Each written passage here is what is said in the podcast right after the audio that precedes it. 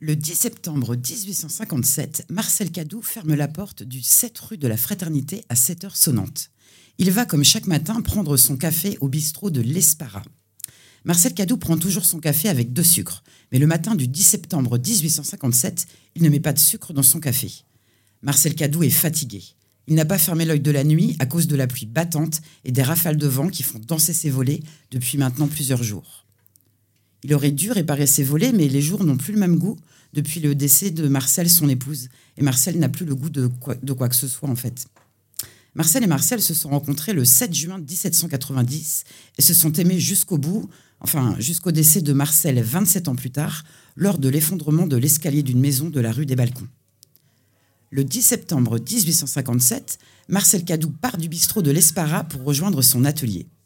Marcel Cadou est tailleur de pierre. Il est aussi bougon et en a par-dessus la casquette de cette pluie qui ne veut pas s'arrêter.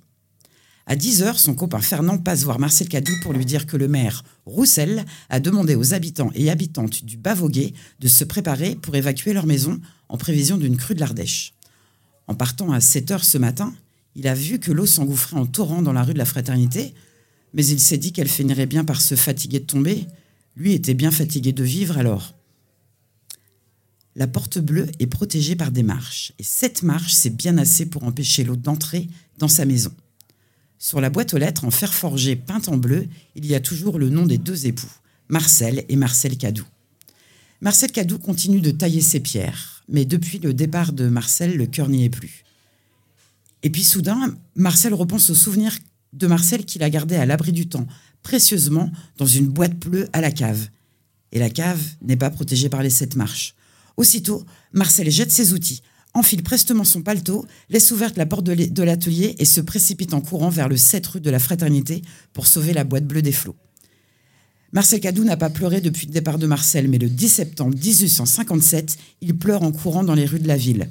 Vite, passer devant le château, prendre à gauche derrière la grande maison, avaler les marches malgré le vent, une rapide prière en passant devant l'église, tourner à gauche encore et se retrouver enfin rue de la Fraternité.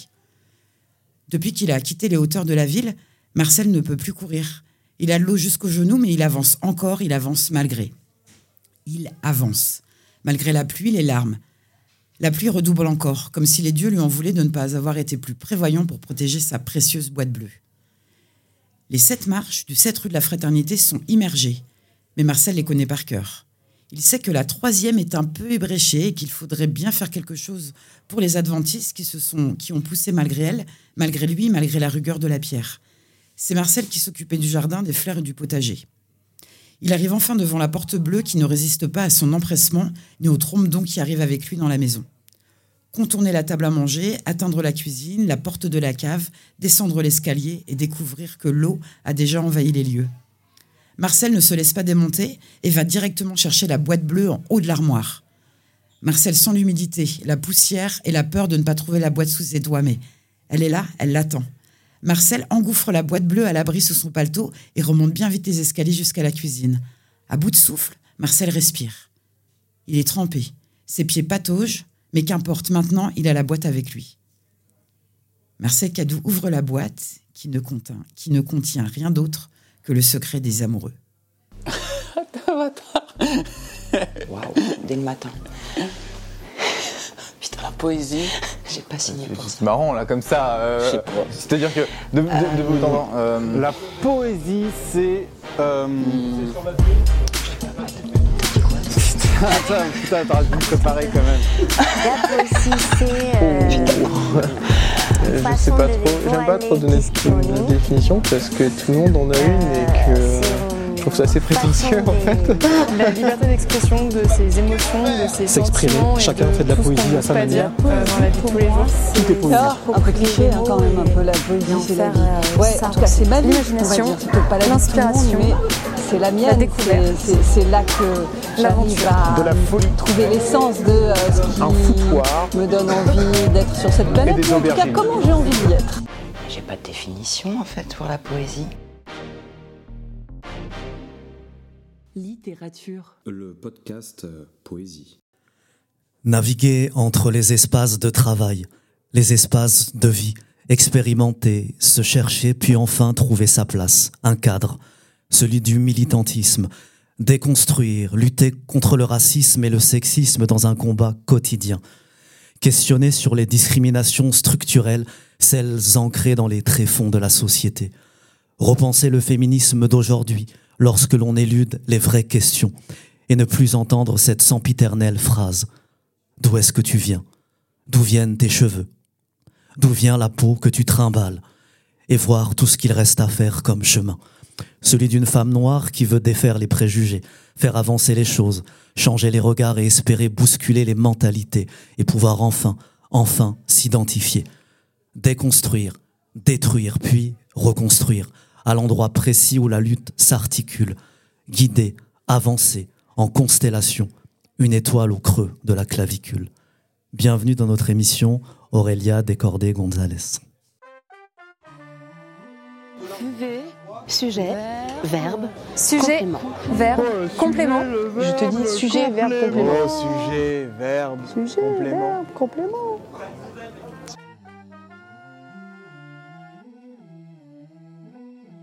Littérature. Le podcast euh, Poésie. Alors on démarre avec une euh, Aurélia, une Lafayette euh, qui est bouche bée et qui nous fait des cœurs euh, avec euh, ses petites mains pour euh, le poème de Mouloud. Aurélia, comment vas-tu? Euh, c'est pas le moment d'être sans voix, mais euh, en fait, c'est la première fois que je rencontre Mouloud et j'ai l'impression qu'on est amis depuis un paquet d'années. Waouh, merci, j'adore. Bah écoute, merci. J'essaie d'analyser au mieux les gens qu'on reçoit et puis euh, à travers euh, un peu euh, ton CV, ce que j'ai reçu et puis ce que j'ai pu lire de toi, j'ai pu extraire des choses et puis le faire, voilà, à ma manière. Tu l'as hyper bien fait, Eh tu bah, fais les choses bien. Je suis, On aime. ravi, je suis ravi que ça t'ait plu en tout cas. Jusqu'à l'étoile, là, j'étais ok. Ouais, on voit et on observe. Euh, Merci d'être là avec nous et surtout euh, particulièrement parce qu'en plus nous c'est ça y est, c'est la reprise, c'est la rentrée des slams, Ah la ouais. rentrée des poésies. Ah ouais. On redémarre enfin avec mon bro, je te check. Franchement, c'est un plaisir de reprendre littérature, le podcast saison Poésie. Saison 2. On sait pas encore jusqu'où ça va nous mener, on sait pas encore tout ce qu'on va faire, mais il y a plein de surprises qui vont démarrer et on a la chance bah, d'avoir euh, une poétesse incroyable pour lancer. Littérature, le podcast Poésie, euh, tout simplement parce qu'on veut désacraliser la littérature, parce qu'à un moment donné, la poésie, eh bien, c'est pas comme à l'église, euh, c'est tout simplement, c'est que c'est aussi sale, c'est aussi bien et c'est aussi déconvenu que nous, parce qu'on a tout autant le droit de le faire que l'on vienne d'une haute école ou alors du bar du coin. Voilà, on veut se réapproprier la poésie euh, comme elle existe dans tous les lieux. Elle existe très bien et elle a sa place dans les théâtres, mais elle est aussi légitime ici à Court-Circuit, l'épicerie où on enregistre, où vous pouvez acheter du papier toilette et des produits de beauté de producteurs locaux, parce que, eh bien, avant tout, la poésie, elle appartient à tous. Et toutes. Voilà, et toutes, effectivement. Oui, tu fais très bien de le rappeler et merci. I know. On va- justement pouvoir euh, étayer tout ça. La première partie qui s'appelle sujet, verbe, complément, c'est pas pour rien, c'est parce que, bien, comme le dit ma maman, c'est ainsi qu'on commence une conversation, c'est ainsi qu'on rencontre des gens, on aligne quelques mots, on, sujet, verbe, complément, on dit bonjour. Et pour arriver à te connaître un petit peu mieux, toi qui es notre artiste de cette émission, eh bien, euh, Aurélia, d'où est-ce que tu viens?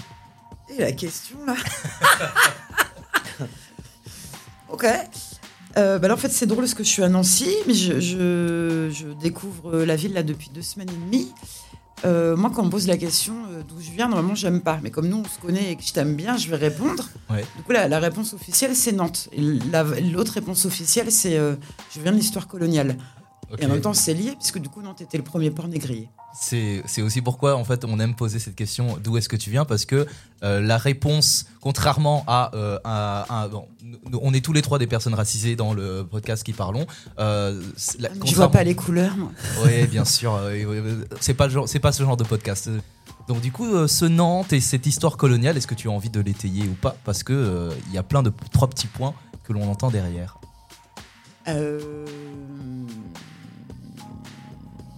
Je suis née il y a 44 ans, c'était mon anniversaire la semaine dernière. Oh, bel anniversaire Et sauf que ça fait au moins 44 ans qu'à Nantes, il y a un bar qui s'appelle le Négrier. Du coup, c'est un, un jeu de mots euh, abject, donc le nez comme le nez au milieu de la figure. Ah c'est un jeu de mots avec les, bateaux qui transportaient des personnes esclavagisées. Ça fait 44 ans au moins qu'il existe, on est en 2023. Wake ont up ga- Ouais, en plus, euh, le jeu de mots, c'est vraiment pour faire genre, non, mais c'est un- c'est une plaisanterie, tu vois. Ah, c'est la, double plaie ce bar. Il faut vraiment le, ouais, le renommer. Moi, je suis née il y a 44 ans, il y a d'autres personnes, elles sont nées avant la honte. On la garde cette punchline, Tanguy. C'est dit, Ah ouais. c'est dit, C'est dit, ouais. justement. Et euh, dans euh, ce Nantes euh, d'où euh, tu viens, où tu as grandi, apparemment, bah, nous, ça nous intéresse surtout de savoir qui est l'être humain derrière l'artiste, à savoir derrière Lafayette. Et donc, derrière Lafayette, qui est l'artiste, toi, Aurélia, là où tu as grandi, c'était quoi À quoi ressemblait la culture là où tu as grandi? Entre ton entourage familial, l'école C'était quoi le genre de posters, de concerts, de musique, de CD, de chansons euh, que tu voyais, que tu entendais, de sorties, d'activités culturelles que tu faisais plus jeune Eh ben, je crois que ma première rencontre avec la culture, euh, ça va être les bouquins. Il y avait un peu des livres euh, chez moi. Longtemps, j'ai pas eu trop d'amis ou même des copains-copines. Hashtag raciste quand tu nous tiens.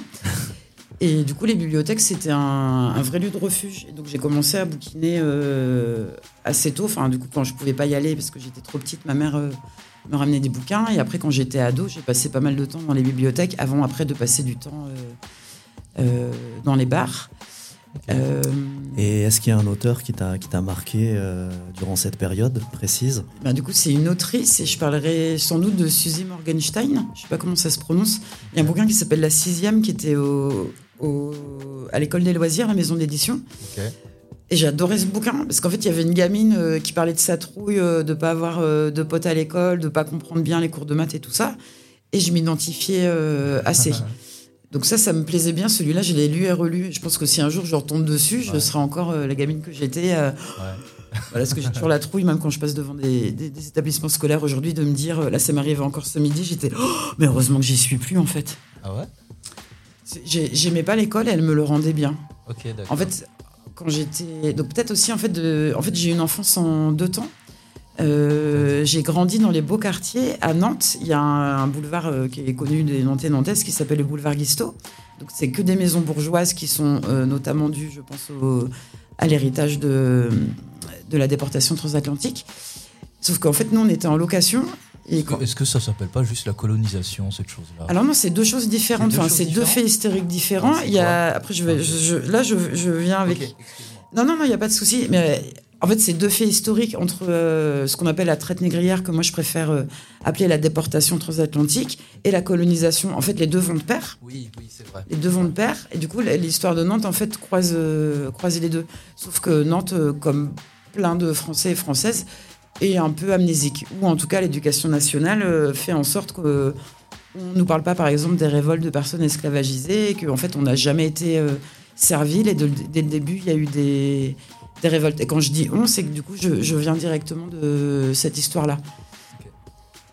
Euh, C'est cette partie historique que que t'as pas toi apprise, que t'as été chercher plus tard, du coup, qu'on Ouais, je pense pas comme transmise euh, aussi. plein euh. de gens, parce que bah, dans ma famille, du coup, le parent noir, il était absent, il l'est toujours euh, aujourd'hui. Et donc, il y a un moment, soit je me dis, euh, euh, bah, je fais du harcèlement jusqu'à ce que ce parent me donne les infos, soit je me dis, bah, je vais chercher moi. Et du coup, j'ai commencé à aller chercher dans les bouquins. Là, je fais un petit saut dans le temps, mais c'est ce qui explique aussi pourquoi j'ai monté à Rennes depuis six ans environ une bibliothèque afro-diasporique. Et dans ces bouquins-là, qui justement, euh, depuis euh, Suzy Morgenstein euh, et d'autres euh, qui pouvaient être autour de toi, à quel moment justement tu et quel a été le déclic qui a fait qu'à un moment donné, toi, tu t'es construit ta poésie, ta culture à toi différente de ce, ce qu'il y avait à la médiathèque, de ce qu'il y avait à l'école, de ce qu'il y avait chez tes parents? Quels ont été les premiers déclencheurs d'une appétence, d'une envie de, de, de t'approprier de la culture pour toi, justement Moi, j'aime bien en fait quand tu me dis culture pour moi, je me dis en fait Oui. culture noire. Ok. Et je pense que euh, quand j'étais ado, euh, j'ai lu la biographie de Malcolm X. Il y avait dans la maison de vacances de mes grandes sœurs qui sont blanches, enfin, c'est des demi-sœurs, je les appelle mes grandes sœurs. Euh, il y avait la- l'autobiographie d'Angela Davis. Et du coup, ça faisait des, des entrées euh, de personnes euh, noires euh, activistes, etc., dans la blanchité dans laquelle euh, j'évoluais. Et donc, c'était pas hyper confortable parce qu'en fait, j'avais personne qui me ressemblait autour de moi avec qui je pouvais en discuter. Je rappelle que j'ai grandi dans les années euh, 90, donc en fait, il n'y avait pas encore Internet. on avait des dictionnaires, il y avait des encyclopédies, il y avait des médiathèques, mais il n'y avait pas Internet, il n'y avait pas l'ordinateur. Ça paraît anecdotique aujourd'hui, mais à l'époque, en fait, il y avait vraiment aussi cette question de, de solitude et d'isolement, et qu'en fait, mon isolement en tant que gamine noire qui grandit dans un monde blanc, je pouvais le rompre, mais par à-coup avec la littérature, et bien vite, j'étais rattrapée par toute la blanchité euh, environnante. Donc, du coup, ça faisait des petits sas. Mais en même temps, euh, oui, Angela Davis, dans ce qu'elle racontait, ça me fascinait. Mais en même temps, je me disais, si je dois battre pour mes idées et être euh, la, la personne la plus recherchée par le FBI, moi, je vais continuer à fermer ma gueule, ça. à prendre les coups que je me prends euh, autant par, de par euh, les, les camarades, euh, les camarades entre grosses guillemets, hein, de, euh, à l'école que par les profs ou par l'effacement soigneusement orche- orchestré de toute l'histoire coloniale à la française, comme on dit. Et à quelle période de ta vie, justement, tu as pu rencontrer des gens qui, qui avaient la même histoire, les, les mêmes, les mêmes envies de découvrir les choses de leur, de leur vie, de leur culture? C'est intervenu à quelle période de ta vie En fait, c'est assez neuf ce moment j'ai monté l'assaut déconstruire, mais en vrai, la même histoire, j'ai pas encore trouvé parce que déjà, euh, même nous, les Noirs, avons aussi droit à la singularité. Et deux, euh, j'ai un père guadeloupéen et une mère pied noir espagnole. J'ai pas encore rencontré de personnes du coup qui partagent cette histoire-là. Donc c'est- une singularité dans la singularité. Après, moi, ce qui, ce qui me Enfin, ce qui revient tout le temps dans ma vie depuis que je suis gamine jusqu'à aujourd'hui, c'est le fait d'être noire. Et en fait, j'ai envie de dire, j'ai pas le temps de me pencher sur euh, précisément et en détail sur l'histoire des euh, des pieds noirs. En plus, par contre, c'est assez rigolo parce que par exemple, quand les gens me demandent d'où je viens, généralement, je me dis, en fait, ce qu'ils veulent savoir, c'est euh, pourquoi je suis noire. Et donc, c'est quoi l'origine de la couleur? Sauf qu'il y a un truc qui s'appelle diaspora que les gens n'ont pas encore compris. Tu vois, quand je parle de la bibliothèque afro-diasporique, donc afro, les gens ils captent. Mais alors diasporique, il y a plein de Jean-Michel qui sont. Ben, c'est quoi une diaspora? Oui. C'est Jean-Michel, on est en 2023 pour le coup. Aujourd'hui, Google est ton ami. Enfin, tu, tu- tu peux être Ouais. autonome, mais en même temps, ça fait partie de mon taf. Ou pas, je sais pas de- de- de- d'expliquer, mais moi, c'est des questions que j'ai pas le luxe de, de ne pas me, de pas me poser. C'est des questions que tu as abordées tout de suite dans ta poésie ou tu as fait d'abord de la poésie contemplative euh, ou tu as abordé d'autres thèmes? Non, en fait, enfin après, je pense que après, j'adore cette question. En fait, j'ai l'impression que ma, ma poésie, elle a commencé à exister quand elle est devenue publique, et elle est devenue publique quand j'ai découvert les, les scènes slam. Et je dis, et j'insiste sur le découvert. Pourquoi Ça sent l'accident de parcours. euh, euh, T'as pas fait exprès.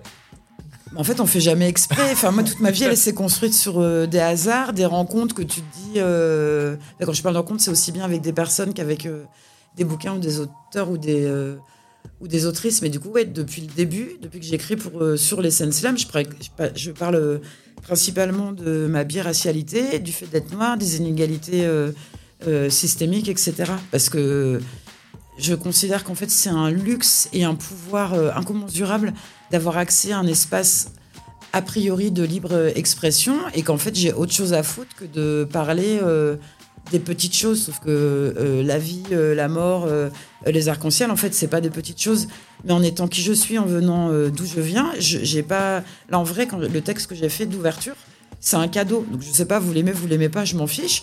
Mais pour moi en fait ça me permet de se dire ah bah pour une fois pour l'instant les gens ils savent pas que euh, c'est une meuf noire euh, vénère afro-femme qui va euh, occuper l'antenne, euh, tu vois, et que... C'est ton cheval de Troie, Ouais, presque. un peu. Ouais, de se dire, mais qu'en même temps, je savais à peu près où je Ouais, mettais les pieds, mais qu'en même temps, j'ai envie d'être autre chose parfois Oui, qu'une voilà, personne noire fait, euh, droit- fatiguée ou oui, en colère, On a quoi. le droit aussi d'avoir plusieurs, euh, plusieurs palettes, euh, en tout cas, plusieurs cordes à son arc, en fait, donc c'est intéressant.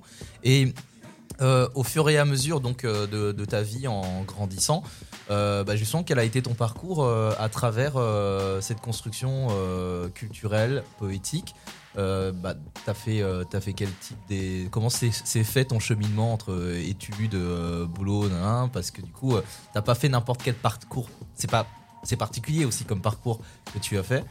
Et moi, c'est là que ça m'intéresse. Je, je suis dans le secret des dieux, on se connaît un petit peu, mais justement, moi, ça m'interpelle. Euh, comment est-ce que tu en es arrivé à être intéressé à l'écriture à travers ton parcours euh, scolaire et ta vie et tes rencontres? Bah, je pense que la scolarité sur ma- la question de l'écriture, en fait, j'écris depuis que je suis gamine. Je pense qu'il y a plein de gens qui écrivent, euh, qui disent ça. Je pense que, enfin, il y a vraiment la question de la solitude et, et de l'isolement et de se dire, bon, bah, les, les bouquins, c'est mes amis. Dans les bouquins, il y a des mots et peut-être que moi, je peux écrire les choses que j'ai besoin de dire et qui sont pas, euh, qui sont pas dites. Et donc, du coup, j'ai grandi, euh, j'ai gr- j'ai grandi euh, avec ça. Et donc dans ma tête, c'était une suite logique. une fois que je puisse euh, dire ce que j'ai envie de dire, et ben je parle aussi de de tous mes questionnements. Je sais pas si j'ai répondu à la question comme il faut. Si, ouais, ouais. Et, et donc, du coup, avec ça, euh, ben, cette, euh, cette forme de. Tu l'as rencontré comment Alors, le, les, les scènes slam, tu les as rencontrés comment? Et cette, ce courage d'oser aller le dire? Parce que c'est c'est facile d'écrire dans son coin euh, sans que jamais personne ne voit et n'entende. Mais. euh, Alors déjà, je trouve pas ça facile. Oui, je sais, euh, c'était Bah, c'était bah, une exagération. Non, mais c'est qu'en fait, je pense aussi aux personnes peut-être qui vont euh, écouter l'émission et que, et que, en fait, vous êtes courageux, vous êtes courageuse. C'est déjà une prise de risque, même qu'on est seul avec soi, parce que on est toujours là avec nous. Donc déjà, pour moi, c'est euh, une prise de risque. Et, et pour moi, c'est une autre étape qui est, qui est encore différente sur la prise de risque, sur le, la mise en, en voix et en partage. J'ai oublié. Euh, bah, oui, mais justement, dans cette mise en voie, comment s'est fait le déclic de oser? Ah oui, et ben en fait, je pense qu'il y a un truc d'urgence. En fait, moi, j'ai vu les, les scènes slam comme euh, euh, un. Là, j'ai les mots en tête expiatoire, et il y a un autre mot. Exutoire? Ouais, exutoire, plutôt un exutoire. En fait, dans ma tête, les scènes slam, c'est fait pour dire tout ce que j'ai jamais pu dire au moment, tu sais, où t'arrives un truc et tu vas avoir la punchline, la réplique de ouf, mais qu'en fait, le truc ne vient pas. Et là, en fait, je peux refaire le truc euh, une nouvelle fois, euh, où ce soit raconté, l'histoire soit racontée de, de mon point de vue, euh, tant qu'à faire à ma gloire ou pas, parce qu'en vrai, j'assume d'être. Alors je te, je te rejoins tout à fait parce que le nombre de fois où tu te retrouves en soirée avec des gens ou alors même au boulot et où tu sais on, on te dit un truc blessant, gênant et t'as tu sais, t'es bloqué. et juste après, la- euh, tu quittes le lieu et dans ta tête, tu dis putain, mais c'est ça que j'aurais dû me dire, mais merde, qu'est-ce que j'ai fait? Et, ça- et la poésie, c'est vrai. Tu l'é- tu l'écris après derrière Ouais, parce voilà. que tu as envie de le cracher et te dire mais j'aurais dû le dire à ce moment-là et lui fermer sa gueule et finalement tu le dis sur scène.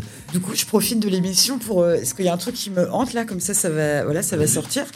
Une fois, je suis arrivée sur une euh, scène slam. Il y a un chien qui a aboyé et la, la propriétaire euh, du chien, une vieille meuf blanche, parce qu'il faut, il faut nommer les choses, euh, dit euh, ah il aboie parce que t'es noir.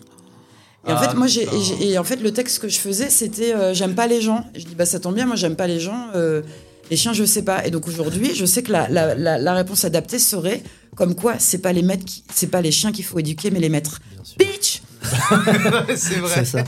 Et est-ce que tu as le souvenir précis justement de ta, la- ta première scène slam, la première fois où Mhm. tu as, où t'as Mhm. franchi ce pas? Mhm.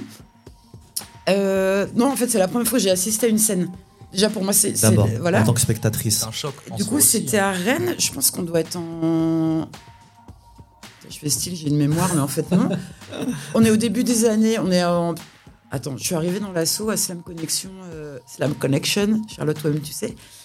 En, je sais plus les dates. Bon, dans Oui, les années les dates, 2000. c'est Et en tout cas, c'était euh, Debo qui, à l'époque, euh, se faisait appeler Guanadou euh, sur les scènes slam. Rennes, c'est, moi je l'appelle Rennes la Blanche, dans le sens où c'est une ville qui est blanche.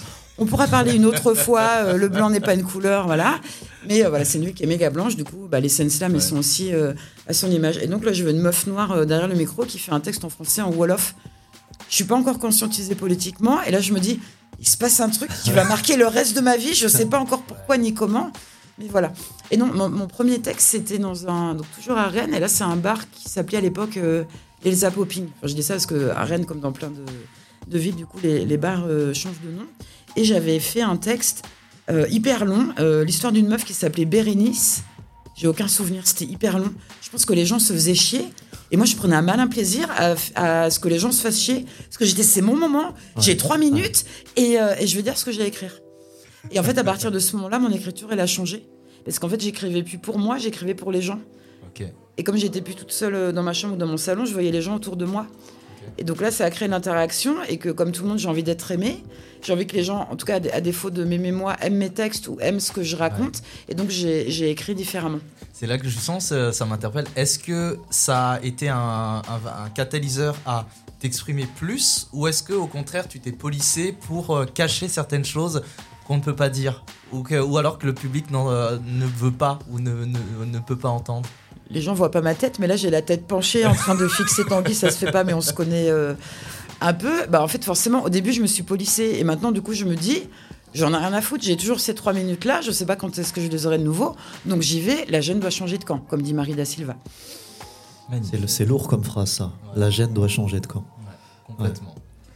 Euh, bah, super. Euh, ben, dans tout euh, ce bagage culturel et poétique euh, dans lequel tu as baigné, où tu as quand même été particulièrement marqué par ce, constat de cet entourage, de cette blanchité.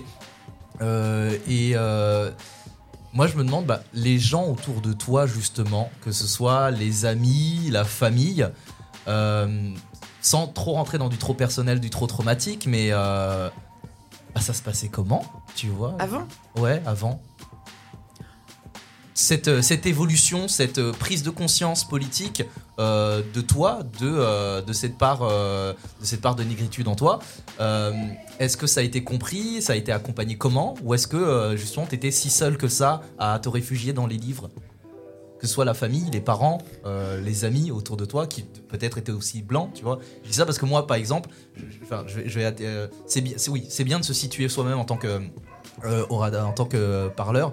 Euh, bah, moi, par exemple, j'ai grandi en Belgique et euh, j'ai grandi à Louvain-la-Neuve, qui est une ville euh, où euh, on est plutôt cosmopolite. Vraiment, j'ai eu une chance où euh, moi, mes amis, c'était vraiment euh, toutes les couleurs, toutes les races, hein, hein, et euh, le racisme, par contre, euh, on y allait de front. Et euh, du, coup, franchement, même on plaisantait du racisme, euh, on en parlait vraiment. C'est pas forcément euh, signe que c'est bien, parce que du coup, ça n'empêche pas euh, de subir euh, des formes de racisme. Mais euh, je- je me savais entouré de personnes qui me ressemblaient.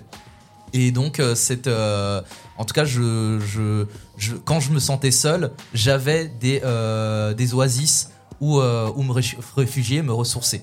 Et, et- je dis ça parce que régulièrement, par contre, au fur et à mesure où j'avançais dans mes études, et c'est pour ça que je posais la question, c'était de plus en plus blanc. Tu vois, Euh, plus euh, j'allais dans des, dans des études euh, plus pointues et c'était de plus en plus blanc. Surtout là maintenant, euh, quand j'ai l'université, ça a été une hécatombe, je me suis demandé où sont les noirs, tu vois, par exemple. euh, alors C'est que dès j'en le ai pas. début, je me suis posé la question vois, où sont les noirs?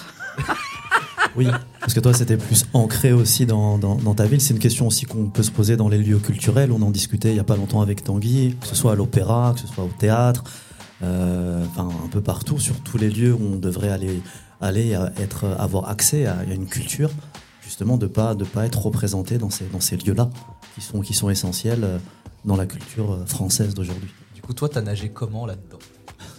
Entre tous ces gens? Alors moi je sais pas nager, il y a un moment en fait je sais quand c'est la tempête, juste tu te laisses porter. Mais en fait depuis que je suis gamine, donc j'ai grandi dans le... Donc, comme je disais en fait ma vie c'était en deux parties. Quand j'étais gamine on était dans cette petite maison dans les quartiers hyper bourgeois mais on était en location. Du coup j'étais dans une école privée. Et euh, pour avait- anecdote, on n'a rien contre les bourgeois. hein, de- vraiment, on est au contraire, euh, c'est pas un problème en soi. Non, mais Il n'y a pas de on en fait, mais le problème Oui. est structurel. voilà, exactement, c'est ça. Mais Mais- excuse-moi, continue.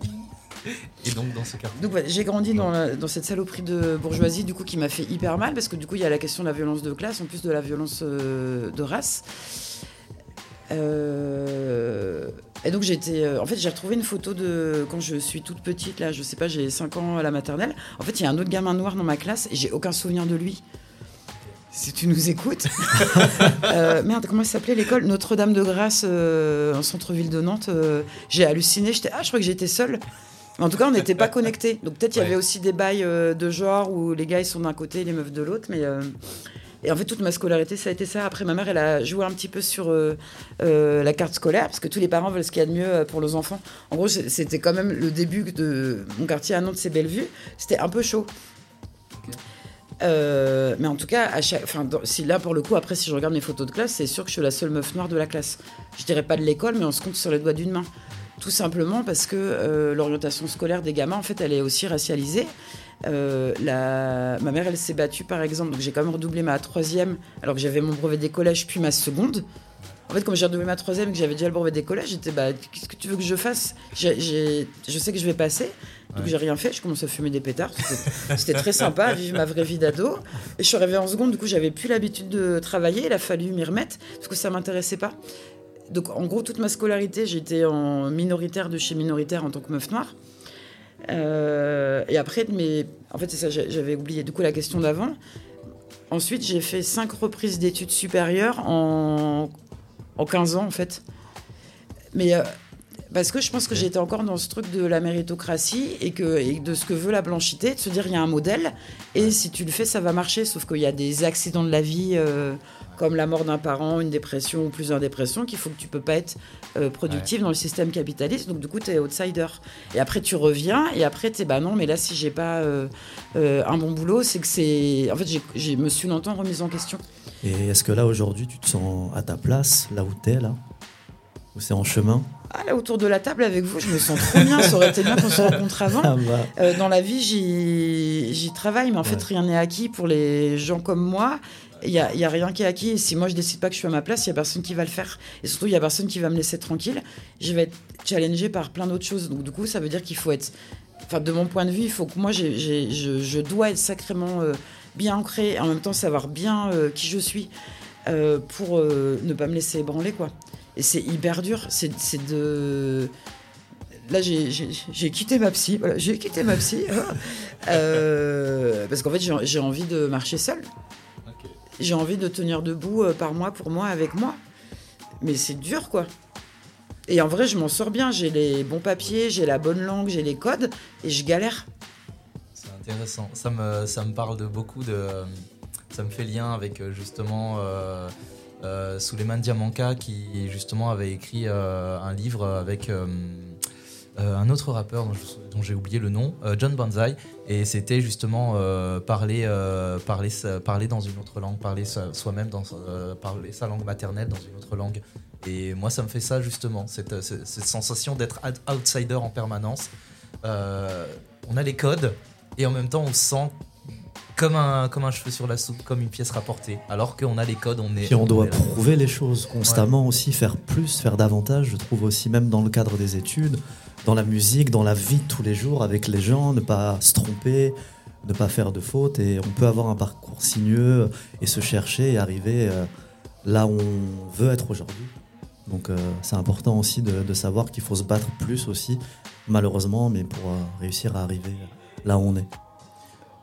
Ben, en attendant, écoute, euh, on a la- le plaisir de, de t'avoir là euh, avec nous. Euh, on a fait un petit euh, briefing sur, euh, sur ton passé. On va pouvoir euh, enchaîner bah, justement sur ton présent et savoir où tu en es un petit peu plus juste après notre petit jingle. Virgule. Virgule. Les guillemets. Ouvrez les guillemets. Virgule. Ouvrez les guillemets. Virgule. Ouvrez les guillemets. guillemets. Les guillemets. Ouvrez Ah les guillemets. virgule. virgule. Ouvrez les guillemets. Littérature. Le podcast euh, Poésie. Virgule, ouvrez les guillemets. Attention, on démarre sur la seconde partie pour savoir un petit peu plus eh bien, où est-ce que tu en es aujourd'hui dans ta vie? Aujourd'hui dans ta vie, eh bien, euh, Lafayette, Aurélia, euh, quelle place occupe la poésie entre eh bien, ton travail, la famille, les conjoints, conjointes? Euh, En tout cas, ouais, t'es, euh, déjà, ta famille, tes proches, Qu'est-ce qu'ils pensent euh, de euh, cette poésie que tu, euh, que tu, que tu travailles euh, Est-ce qu'ils comprennent, ils encouragent, ils soutiennent Ou est-ce que tu es un peu la, la meuf pff, Aurélia, dans la famille, c'est. euh, voilà, c'est la cause perdue. Elle, elle est perdue là-bas dans la poésie, mais euh, on sait pas. Ancestrophe. Quand tu dis famille, en fait, une des premières, avant que je m'installe définitivement à Rennes, j'ai vu un taxe sur les murs. Euh, C'était marqué euh, euh, parfois les amis sont parfois les pires ennemis qu'on puisse avoir. La famille, on n'en parle même pas. Bah, en tout cas, enfin, ça m'a beaucoup parlé. Du coup, la famille, euh, c'est assez compliqué. Les gens en fait, ne comprennent pas à la fois qui je suis. Tu vois, mes sœurs blanches, là, elles continuent de dire black. Je dois faire leur éducation. Ah oui. C'est compliqué. Du coup, après, par contre, il y a la famille choisie, les amis de cœur, euh, voilà. Euh, donc là, les gens comprennent et soutiennent. Enfin, du coup, c'est ce que j'appelle mes gens. Voilà, ma communauté, euh, soutien euh, total, euh, inconditionnel. donc c'est hyper précieux. Et du coup, la place de la poésie aujourd'hui, ben, en fait, elle est toujours là. En fait, elle prend de plus en plus de place. Du coup, je ne sais pas si je peux toujours l'appeler poésie, mais en tout cas, l'acte d'écrire et de, partager, ça, ça laisse des traces en tout cas. Quand tu dis que ça prend de plus en plus de place, euh, où est-ce que tu trouves le, le moment justement d'écrire? Est-ce que tu as une fréquence d'écriture ou est-ce que tu écris quand ça vient? Oui, moi je suis plutôt mon écriture, elle vient toujours de, enfin majoritairement de l'urgence. Là, par exemple, le texte que j'ai lu en introduction, c'est un texte que j'ai écrit sur un. Donc, c'est pas du tout pour illustrer. J'adore me contredire moi-même. J'ai fait un stage d'écriture. euh, Enfin, j'ai fait, j'ai- ouais, j'ai fait, fait un stage d'écriture l'année dernière. J'en ai fait un autre cette année parce que pendant longtemps, c'était mon job d'animer des ateliers. Et du coup, je trouvais ça intéressant de passer de l'autre côté, moi d'être animé. Du coup, j'adorais me dire Ah ouais, mais j'écris tous les matins entre 7h et 10h30. Non, moi, il y a un truc que je, vais entendre, euh, euh, une image, il y a un truc qui va me hanter, et ça va, ça va rester là, là, au-dedans. Il va falloir que ça sorte. Donc, il y a un- généralement, j'écris plutôt le soir. Et du coup, il y a un truc de colère qui sort. C'est une étincelle, l'étincelle qui, qui- qui va naître. Et c'est quoi qui fait naître l'étincelle d'une- d'un Bah, texte? généralement, c'est la colère, la rage. euh, Enfin, c'est pas des choses qu'on nomme belles, Oui. mais que pour moi, c'est important parce que si j'avais pas autant de colère, en fait, je serais pas là aujourd'hui. Donc, j'honore euh, ma colère et du coup, bah, l'écriture, ça peut être euh, un exutoire. Après, ça veut pas dire que tous mes écrits sont euh, méga vénères, mais en tout cas, c'est une façon pour moi de sortir. Parce que moi, je pars du principe que si je, ça sort pas, en fait, ça va se retourner contre moi, cette colère. Et donc, j'ai pas envie de me faire plus de mal que ce que le monde m'a déjà fait. Et mon job à moi, c'est de prendre soin de moi. Donc, euh, Et cette poésie-là, avec ton job justement, euh, comment est-ce qu'elle s'imbrique, comment est-ce qu'elle prend place? Donc, c'est-à-dire, euh, bah, quel est ton métier dans la vie, qu'est-ce que tu fais? Et euh, est-ce que tu arrives, selon toi, à équilibrer avec ces élans poésie, poétiques Ah, j'aime bien parler d'élan poétique.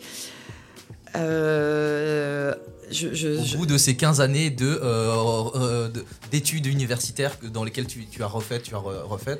euh, Après, en vrai, c'est actuellement, pas ça qui définit ma pratique sûr, professionnelle. En fait, c'est ce qui m'a donné, enfin, c'est ce qui allait me donner, je pense, une légitimité, mais que.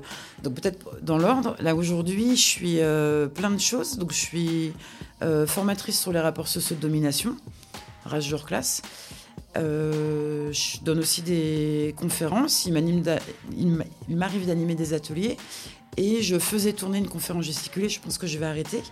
Et en fait, là, j'ai envie de renouer avec euh, ma créativité et, euh, et de redevenir artiste. Mais je ne sais pas si je l'ai jamais été euh, un jour, parce que ça pose la question de c'est quoi un, une artiste, etc. Ou est-ce que tu l'as, est-ce que tout simplement tu n'as jamais arrêté de l'être en fait Parce que on est tout le temps? Oui, mais en fait, c'est enfin, une vraie question de vraie naïveté où je ne comprends pas c'est quoi être artiste. Euh, ce que je sais, c'est que par exemple, dans mes formations, je dis aux gens, bah, en fait, j'ai une approche qui va être plutôt éducation populaire. Je vais avoir une approche aussi universitaire, je vais avoir beaucoup une approche militante et je vais avoir une approche sensible. C'est bien que du coup, sur même euh, une demi-journée, une journée de formation, je me retrouve à, partager du coup des textes que, moi j'appelle poésie. Du coup, ça va plutôt être de la prose sur euh, des moments de rage ou de colère par rapport notamment à l'actualité euh, française. Euh, et du coup, ça me permet de faire passer des messages et que comme du coup, ça va être un ressenti hyper personnel qui va être mis euh, en mots, en fait, les gens, ils n'ont pas leur mot à dire dessus.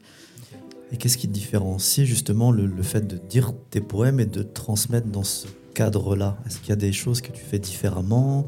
Est-ce qu'il y a des sujets que tu abordes euh, et pas d'autres? Euh, bah, j'ai envie de dire, mon fonds de commerce, en fait, c'est euh, le déni de la race euh, en France. Donc, quand je parle de race, je parle de race sociale, n'est-ce pas? Euh, Ça c'était pour euh, Jean-Michel Michu. euh, Ouais, mais Jeanne Michel aussi, en fait. euh, Bien sûr. on vous voit.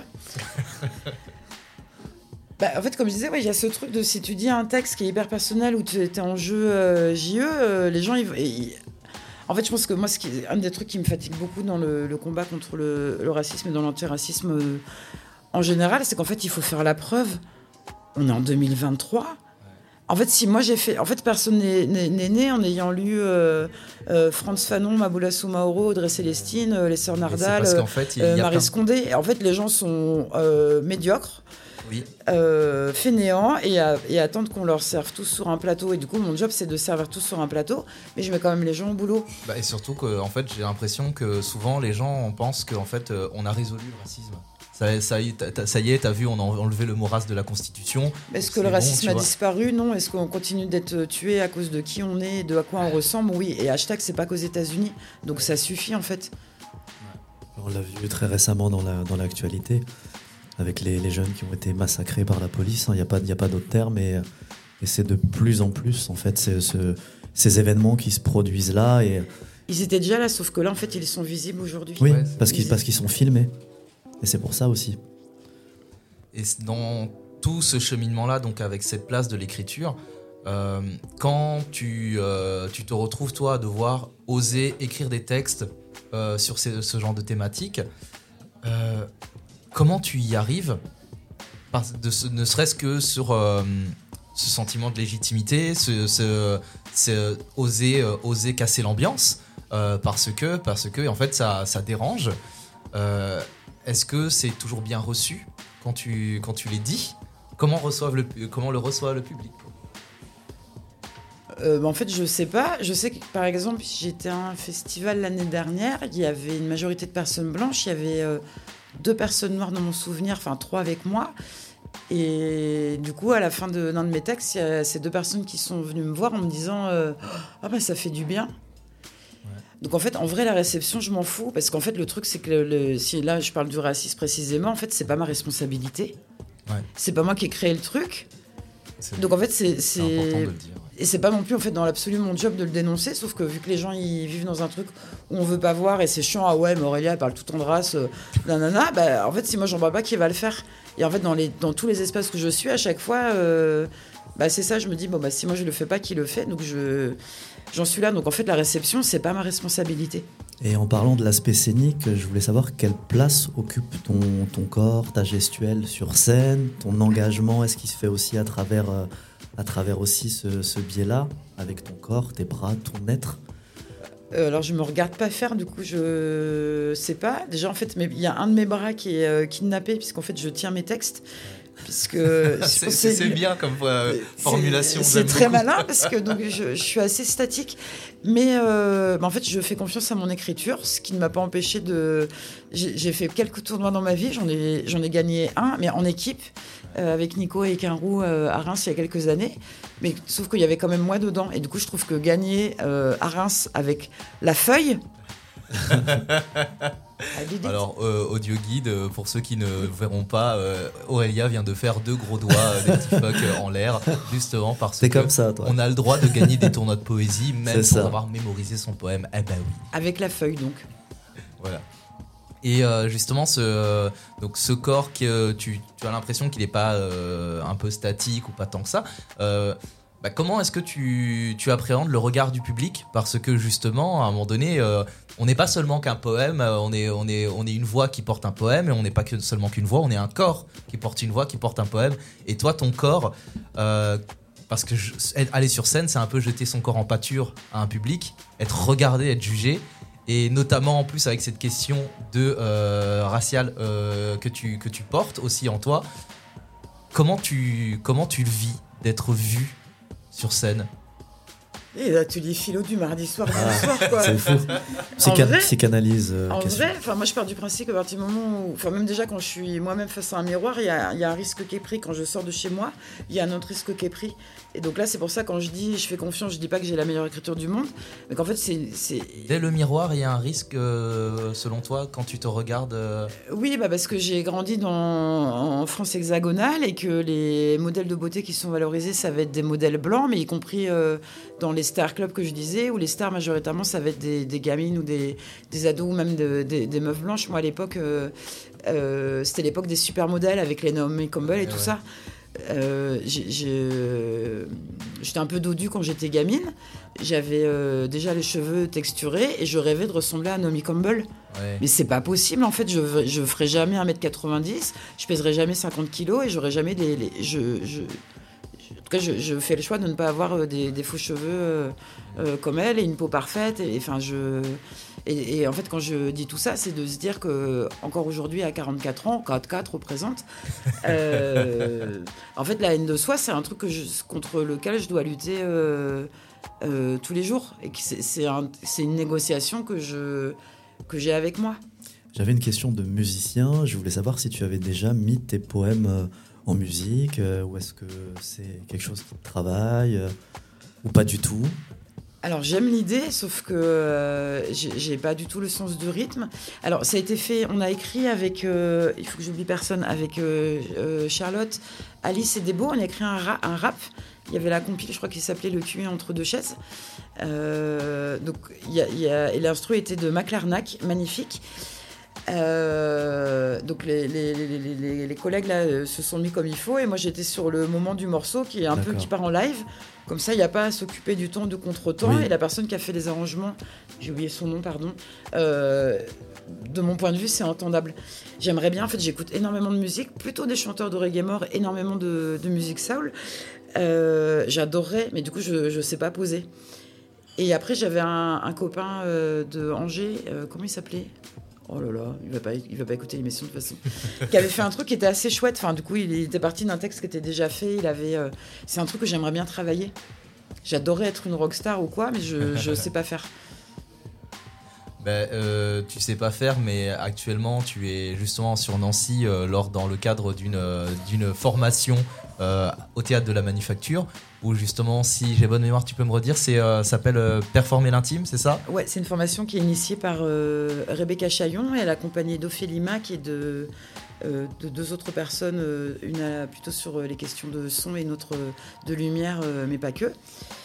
Et du coup, on travaille la performance. Bah, cette notion, cette question du corps, cette question de la musicalité, en tout cas, bah, comment tu le, l'appréhendes maintenant que tu te retrouves, euh, bam, bah vas-y, euh, t'es en formation, donc tu dois mettre en pratique toutes ces choses-là.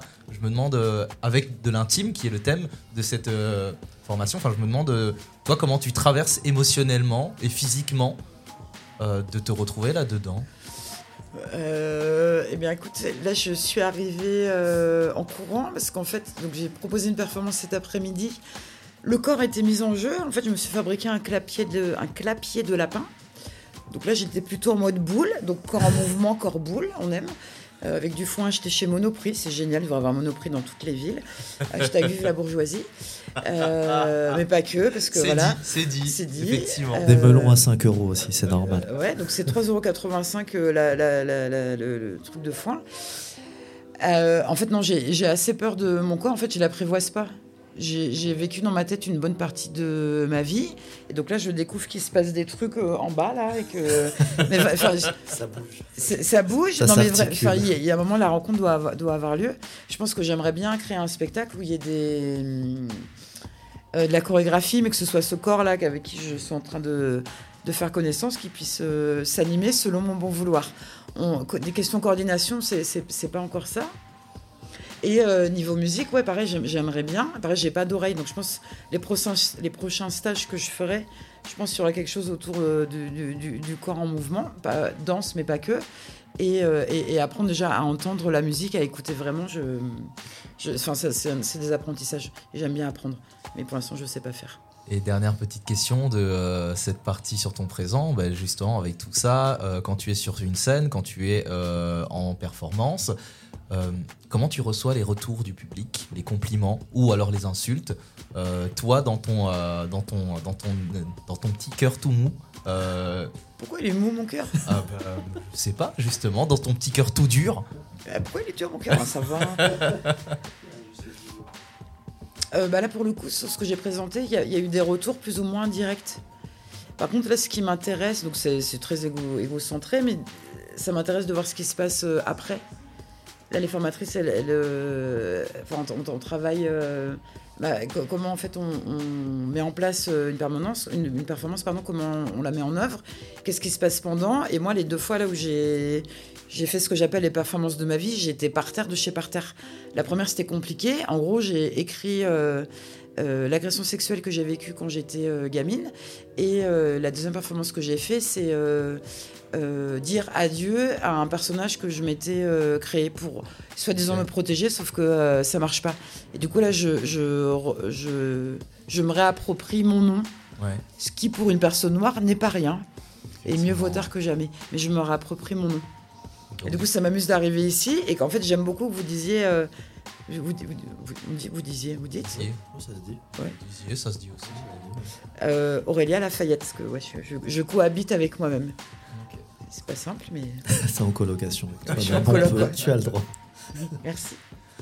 Bah, merci beaucoup. Avec tout ça, on a réussi à faire une large euh, présentation de qui tu étais et qui tu es présentement.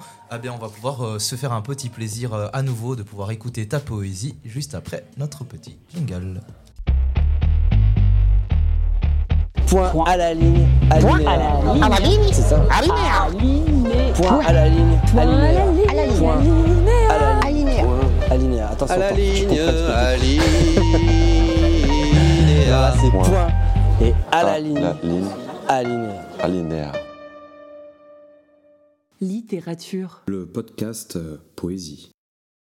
On fait joli dans vos salons et puis surtout on ne fait pas de bruit, on ne parle pas. Portrait au choix, un enfant noir, une femme noire, fort dévêtue.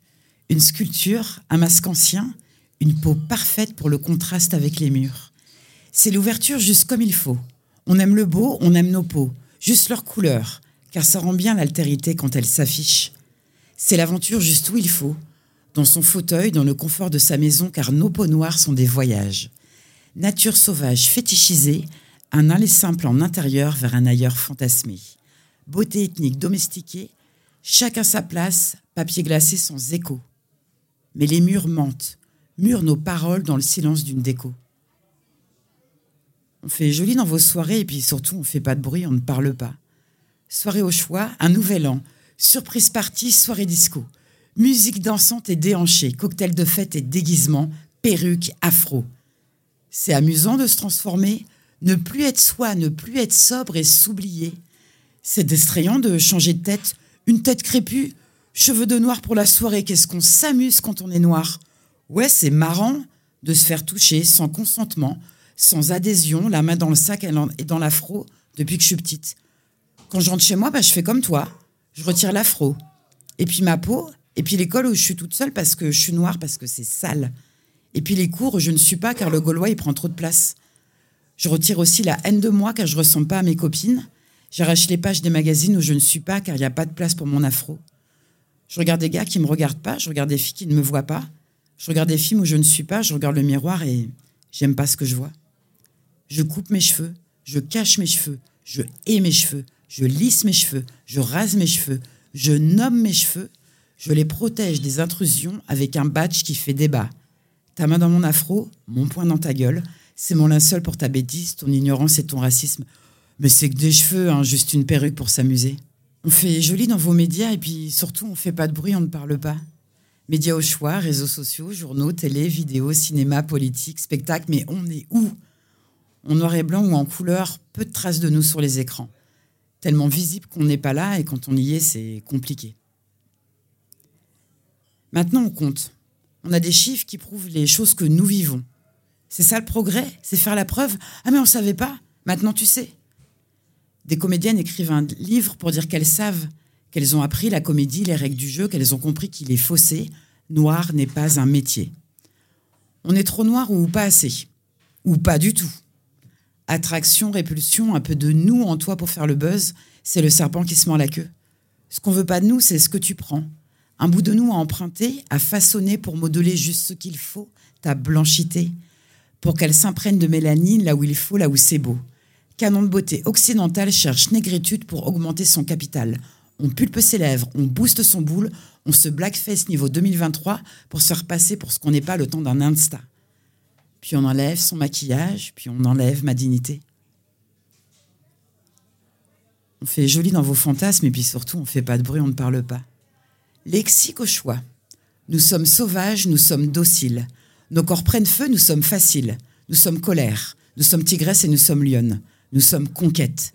La porte ouverte sur l'exotisme. Le noir fait peur, la noire excite.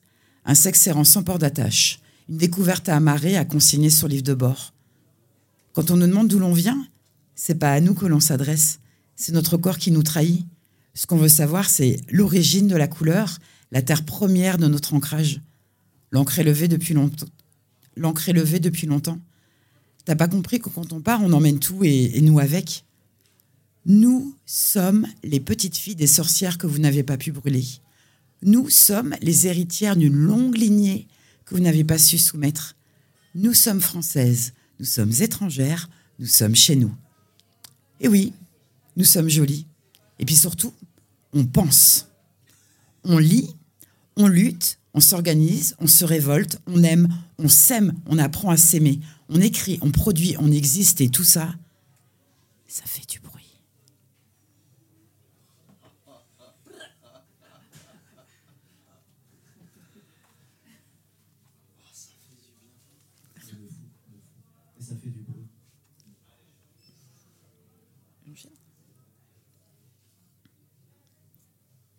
Deux nœuds. Le ruban a deux nœuds. Sur mes couettes ou sur mes tresses, ma mère nouait des rubans de satin avec un nœud parfait. Depuis, j'adore les nœuds, je cherche les nœuds. Et puis là, là, je réalise que ma drôle de passion est pour le moins symbolique. Ma psy se réfère, souvent aux nœuds à démêler. J'aime beaucoup que les traumatismes puissent rencontrer une matérialité incarnée. Mais deux nœuds sur le même ruban me surprend. Et puis je sais, je me rappelle pourquoi ce ruban blanc m'a attiré. Deux morts, deux deuils sur le même ruban. Dans la liste des choses reçues de mon père, j'ai oublié de préciser que j'avais pris en otage avec moi bon nombre de ses disques. Mon tribut de guerre. Modeste le tribut, pas la guerre. Elle est toujours en cours, mais pour l'instant, il n'y a que des perdants. Il n'y a pas eu de cessez-le-feu, mais les tirs ont cessé, ou du moins ne sont plus audibles, cachés par la musique. J'ai même pris le coffret offert par ma mère. Elle n'est plus là, elle l'a quitté. Le coffret devait donc suivre le même chemin qu'elle, partir avec moi. Le deuil, c'est l'adieu. C'est l'adieu à ce qui a été, à ce qui ne sera plus. Parfois, je crois voir ma mère dans une silhouette, une démarche, un regard, une inflexion de la voix. C'est effrayant. C'est effrayant de pouvoir croire qu'une infime partie d'elle puisse vivre dans mon présent à moi, dans un corps autre que le sien, dans une voix autre que la sienne, unique.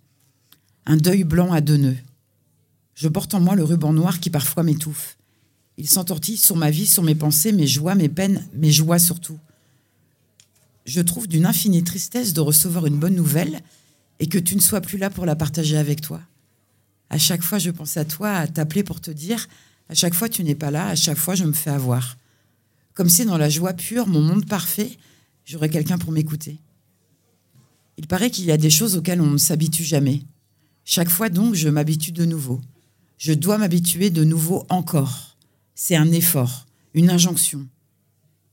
Car les deux mondes ne peuvent cohabiter.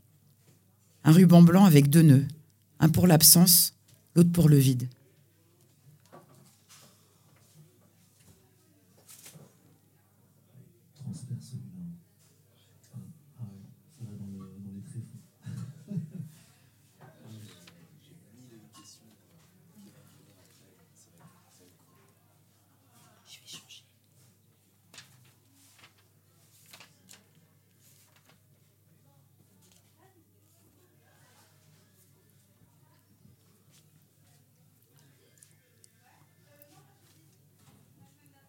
Hack, hack, hack, hacker, hack, hack, hacker, aborder, adopter, attention, action. Oui, action, c'est bien ça, action. Un, un- accident, c'est un nom d'action. Un nom qui promet le pire parce que le jeu aime le pire toujours. Commencez d'abord par imaginer que tout va mal, que tout finira mal. Par exemple, tomber amoureux, c'est un accident, c'est pas fait exprès, on n'a pas choisi. Il y a forcément un moment où ça fait mal. L'amour fait mal à jeu, mal à jeu. Il fait mal à tu, mal à tu. Il fait mal à il, il est amoureux. Ça s'arrête avant le nous, l'amour, parce que justement, il y a eu un accident qui a empêché la naissance du nous. Je et tu sont toujours d'un côté du quai, diamétralement opposés. Parce que c'est important de rater le train, de louper sa correspondance, rester chacun, chacune de son côté du rail. Dans le train des émotions, le conducteur n'a pas de cœur et ne veut jamais arrêter le train pour que les passagers et passagères montent à bord, et c'est pas très sympa quand même. Les seuls mots sont à un quai de gare. Je et tu devraient prendre le passage souterrain pour se retrouver, mais il y a eu un accident sur les voies. Arrêt brutal. L'aile du désir se referme. Bruit sec. Quai bloqué, paralysé. Pas de fuite, pas de demi-tour, pas de saut dans le temps. Immobilité figée, forcée. Nous en attente. Pas de message. Juste un nous qui ne sait pas quoi faire de lui-même. Et c'est triste de voir ce nous qui aimerait tellement exister attendre je et tu. Nous espère je et tu parce que attendre, c'est espérer. Je espère tu. Tu espères je, nous attend. Le train circulera avec un siècle de retard. Un tien vaut mieux que deux tout l'aura. Mais si le souffle meurt, alors qui croire? Faites vos jeux, rien ne va plus. Qui du jeu, du tu, du nous va l'emporter? Attention, attention, Mireille tourne la roue de la fortune et c'est et c'est le nous qui l'emporte. Bravo le nous. L'incident est terminé, le passage souterrain est rouvert. Je et tu ont peut-être une chance de advenir.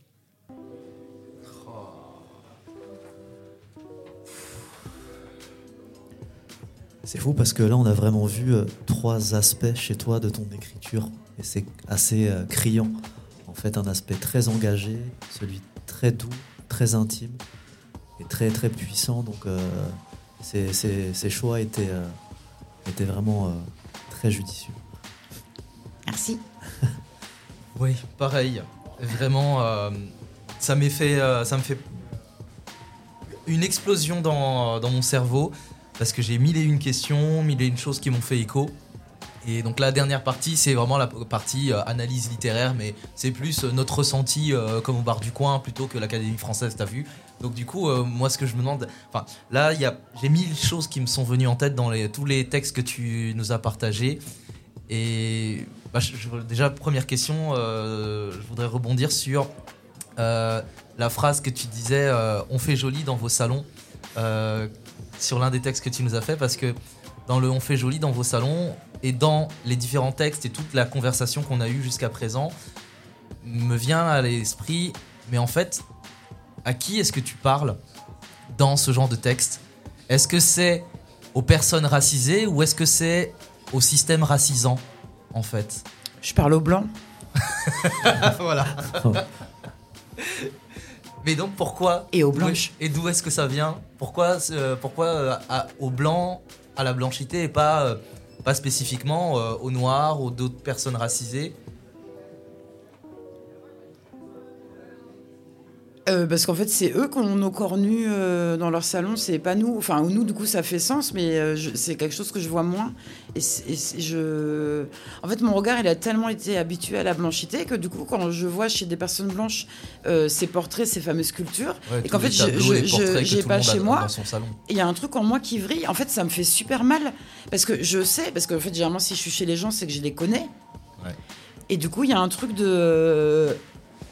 En fait, t'as aussi peu de. Enfin, en fait, on n'est pas là pour faire joli. Enfin, c'est littéralement, c'est c'est à prendre comme ça. Et pour moi, ça pose la question politique de la représentation. En fait, on n'est pas euh, euh, dans les tribunaux, ou alors on n'est pas du bon côté. Ouais. Euh, on n'est pas euh, dans l'arène politique. On n'est pas euh, dans les grandes écoles. Ou alors On du est- mauvais côté. quoi, une enfin, on on est, on est jamais du bon côté. Et là, tout d'un coup, en fait, ce qu'on veut, enfin, toi, c'est comme euh, les blancs euh, qui font des groupes de reggae ou des soirées.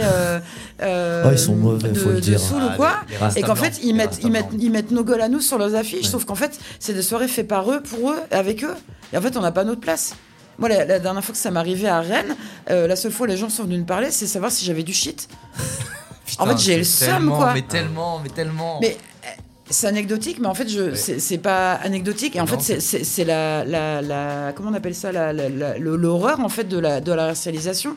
C'est qu'en fait, mon, mon expérience de, de, de meuf noire euh, euh, dans un monde blanc, en fait, elle va se retrouver avec euh, l'expérience d'autres meufs noires ou d'autres personnes noires dans un monde blanc. Et en fait, les personnes blanches ne, ne peuvent pas le comprendre, puisqu'en fait, c'est quelque chose qui se vit. Et en fait, la répétition, mais ça épuise. C'est, je crois que le, le- le footballeur américain, euh, Ka- États-unien. Ka- ouais, Kalin Kaepernick parlait de, de micro-agressions qui- qui- qu'il avait subies tout au long de son existence. Et moi, je pense que c'est même plus fort. C'est des agressions tout court, en fait, qu'on qu'on subit. Enfin, je- moi, en tout cas, ce que je ressens au quotidien, en tant qu'aussi personne racisée, c'est ce que je ressens. Moi, je n'appelle pas ça des micro-agressions. Moi, je dirais des agressions euh, tout court. Je me rappelle de Négus qu'on avait reçu qui justement vis-à-vis des micro-agressions dans le podcast disait que justement ce qu'on appelle micro-agression en fait le, le truc c'est que dans ton corps la, dégraf- la déflagration elle est immense oui. en fait effectivement cette micro-agression le ressenti dans le corps elle peut être gigantesque Bah, c'est c'est magnitude 7, là au moins. Là. Sur une échelle de 7 Ouais. Oui. En fait, du coup, c'est l'échelle de la déshumanisation. hein. C'est de ça dont on Ouais. parle, qu'on soit bien clair là-dessus. Et dans euh, tout ça, tu as évoqué aussi le, le- dans les différentes euh, références de ton poème, notamment le, le livre euh, Noir n'est pas mon métier, qui a été fait par le collectif euh, euh, 55 ans, je crois. Non, non, non, c'était pas, non, non, c'était pas le collectif. Je suis pas sûre que j'ai plus Non. les références en tête, mais en tout cas, c'est plusieurs, plusieurs comédiennes noires Noir, voilà. Qui donc du coup, c'est pour moi, je- il me semble que c'est un collectif de ça. circonstances Ah oui. autour de cet ouvrage, mais peut-être Oui. je dis des bêtises. Non, non, tu as raison. C'est, euh, le collectif 50-50 est un autre euh, collectif. Et moi, ça me fait tilt parce que euh, du coup, me vient aussi en tête le documentaire qui a été fait par la journaliste Rokhaya Diallo qui s'appelait justement Où sont les Noirs? Et du coup, bah, moi, entre Noir n'est pas mon métier, moi, je me demande surtout, bah, toi, euh, selon toi, où sont les Noirs, justement, euh, mis à part euh, sur les tableaux de, la blanchité, en fait, parce que. où est-ce qu'on les trouve? Et je dis ça moi-même en tant que personne noire en France, parce que je. Enfin, moi je sais par exemple, sur notre scène slam à Nancy, tous les premiers mercredis du mois d'ailleurs, on a la chance d'avoir des personnes noires, des personnes racisées, vraiment des, personnes queer, des personnes atteintes de handicap. Mais même moi, je me rends compte que ça, c'est une goutte d'eau dans un désert, c'est un oasis.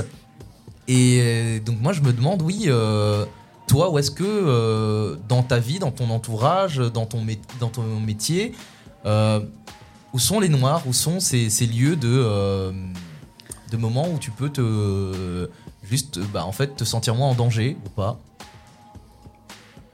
Je me pose aussi la question. En fait, les gens ne voient pas, je, souris.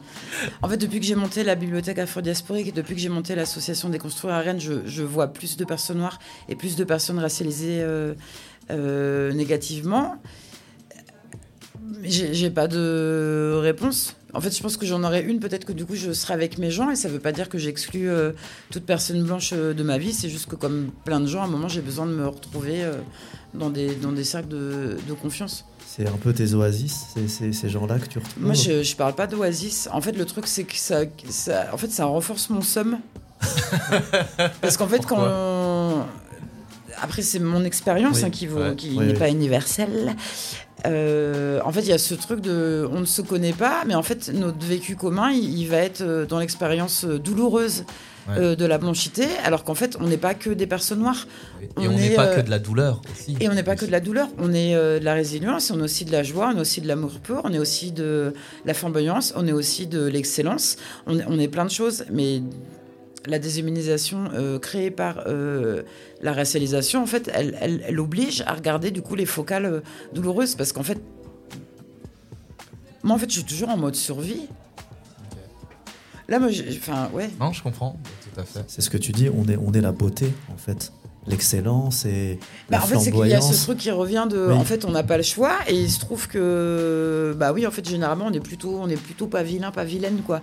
Bah, il faut bien qu'il nous reste quelque chose, et oui, en fait, oh, j'ai 44 ans, ah, mais tu les fais pas du tout, bah ouais. Oui, ouais, ouais, Je ouais. dis, bah, il faut bien qu'on ait quelque chose, quoi. On a 400 ans à rattraper, donc. euh, Enfin, la beauté, c'est pas ça qui va sauver le monde. Enfin, moi, surtout, ai en rien à fait, fiche, en fait, justement, pas- tu l'évoques, euh, Mouloud, euh, cette injonction à devoir euh, exceller pour ressortir euh, de l'ordinaire. Mais en fait, moi, je pense que. euh, C'est pas de l'ordinaire, pardon, oui, c'est de la médiocrité. Hein. Oui, voilà, mais c'est ça. Mais en fait, justement, c'est là que justement, tu fais très bien de dire médiocrité parce que moi, je me rends compte que, en fait, il y a aussi un droit à la médiocrité qui parfois, en fait, nous manque. Franchement, moi, moi, de temps en temps, j'aimerais être médiocre. Tu sais, vraiment, je te jure, ça. Parce que. En vrai, je suis pas, je suis pas bon tous les jours. hein. Euh, Franchement, il y a des fois, des- moi aussi, je suis médiocre. Mais par contre, moi, ça se remarque plus, tu vois. En tout cas, j'ai l'impression que ça se remarque plus. Et c'est peut-être lié au fait que je sois racisé. C'est peut-être lié au fait que euh, je me plains parce que je suis un homme. Et donc, euh, comme tout homme cisgenre, euh, moi aussi, je suis un gros lourdeau sur plein de, y de traits. en a des biens. Oui, ouais, ouais, bien sûr, Natalman, etc. Ouais, veuillez re- rentrer chez vous. Mais en, en tout cas, je me rends compte que, bah ouais, c'est pas épuisant en fait de, de, de- de devoir toujours être, euh, être bon, tu vois. euh, T'as pas envie de temps en temps juste d'être nul un peu, de, de, de toi aussi de toi aussi d'essayer la médiocrité. Bah, c'est un nouvel apprentissage, donc moi je suis une personne plutôt curieuse, donc euh, je pense qu'il faut qu'on s'organise des, des formations en mixité choisie, euh, personnes noires, euh, personnes racialisées négativement, initiation à la médiocrité, chapitre 1. Com- comment rater sa prestation scénique euh, en deux leçons? C'est ça. Oublier son texte en trois. Oublier son texte alors qu'on a le texte devant les C'est yeux. ça. Mmh. Voilà, tu vois, par exemple. Bah, c'était ouf. Euh, merci, merci infiniment Aurélia pour euh, tout ce que tu nous as partagé. Merci infiniment pour tous ces poèmes, pour tous ces récits, tous ces vécus, euh, cette multiplicité que tu as en toi. Merci d'être venu dans notre émission. C'était un bonheur de te recevoir et merci pour ton, euh, ton authenticité. C'était un plaisir de t'entendre. Non, mais c'est moi qui ai le plus de plaisir quand même. Non, je suis hyper fière. euh, du coup, je découvre que je suis artiste. Du coup, ça me plaît. C'est trop chouette cet espace-là. Merci de me l'avoir offert. Bah, c'est réciproque. Littérature, c'est le podcast poésie fait pour désacraliser la poésie parce qu'elle nous appartient à nous. Elle appartient pas justement à un riche propriétaire terrien qui aura un tableau Blanc. de toi. Voilà, exactement. Béquet. Non, euh, parce que justement, si euh, on s'amuse à continuellement avoir des tableaux de personnes noires dans son salon, c'est parce que la culture, eh bien, elle vient bien de quelque part. La culture, c'est nous. La poésie, c'est nous. La poésie, c'est toi. Lafayette, Aurélia. Merci beaucoup. Bisous.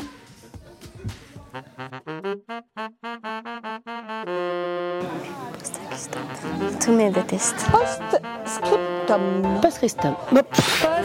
Post-scriptum. Attends, je vais le faire. euh, Redis-moi. Post-scriptum. Post-scriptum. Il a les cheveux. Post-scriptum. Post-scriptum. J'arrive pas pour celui-là. Allez, on fait à deux. Post-scriptum. PS, c'est plus simple. Littérature. Le podcast euh, Poésie.